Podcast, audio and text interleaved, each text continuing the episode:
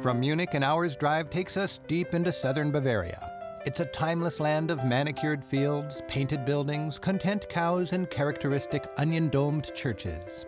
This is a playground for people enjoying the good life at the foothills of the Alps.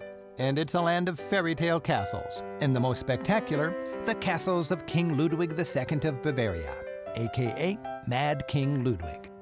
He grew up here in the Hohenschwangau Castle. Ludwig then built his dream castle, Neuschwanstein, a 15 minute hike away.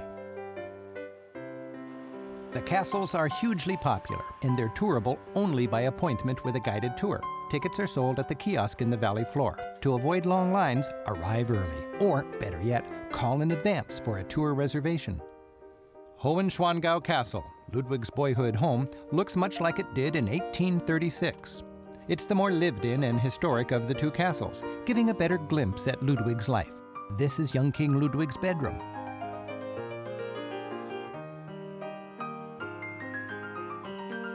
And this was his reading chair. The banquet hall is slathered in epic German myths. Germany became a single united country only in 1871. As if to bolster its legitimacy, this young nation dug deep into its murky medieval past. These heroes and legends inspired young King Ludwig to build his fanciful castles, Richard Wagner to compose his ultra romantic operas, and Germans to believe their nation was deeply rooted in history. Politically, the frustrating reality of young King Ludwig was to rule either as a pawn of Prussia or a pawn of Austria, the two dominant Germanic countries. Rather than deal with the politics of Munich, romantic Ludwig escaped here to the peace and comfort of Hohenschwangau. Ludwig ruled Bavaria for 23 years until his death in 1886. His best friends were romantic artists, like the great composer Wagner, who Ludwig idolized. Neuschwanstein Castle is just up the hill. Imagine King Ludwig as a boy climbing these hills, dreaming up this ultimate fairy tale castle. It looks medieval, but it's only about as old as the Eiffel Tower. Built in the late 1800s, it's a textbook example of the Romantic style, popular at the time. The castle's interior is decorated with misty medieval themes brave knights, fair maidens, and scenes from Wagnerian operas. Ludwig personified this romantic age.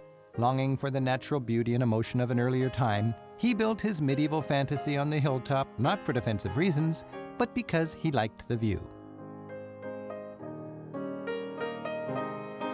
King Ludwig intended to sit on a golden ivory throne in the company of six historic kings who were made saints. The religious Ludwig was fascinated by things Byzantine.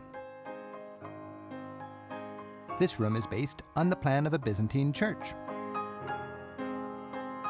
In the one ton chandelier is the shape of a Byzantine crown. Just a few months after he moved into Neuschwanstein, Ludwig, who was already planning to build an even more extravagant castle, was declared mentally unfit to rule. Two days later, he was found dead in a lake. People still debate was it murder or suicide, but nobody complains any longer about the extravagant cost of his fanciful castles. In fact, within six weeks of his funeral, tourists were already paying to visit them, and they're still coming.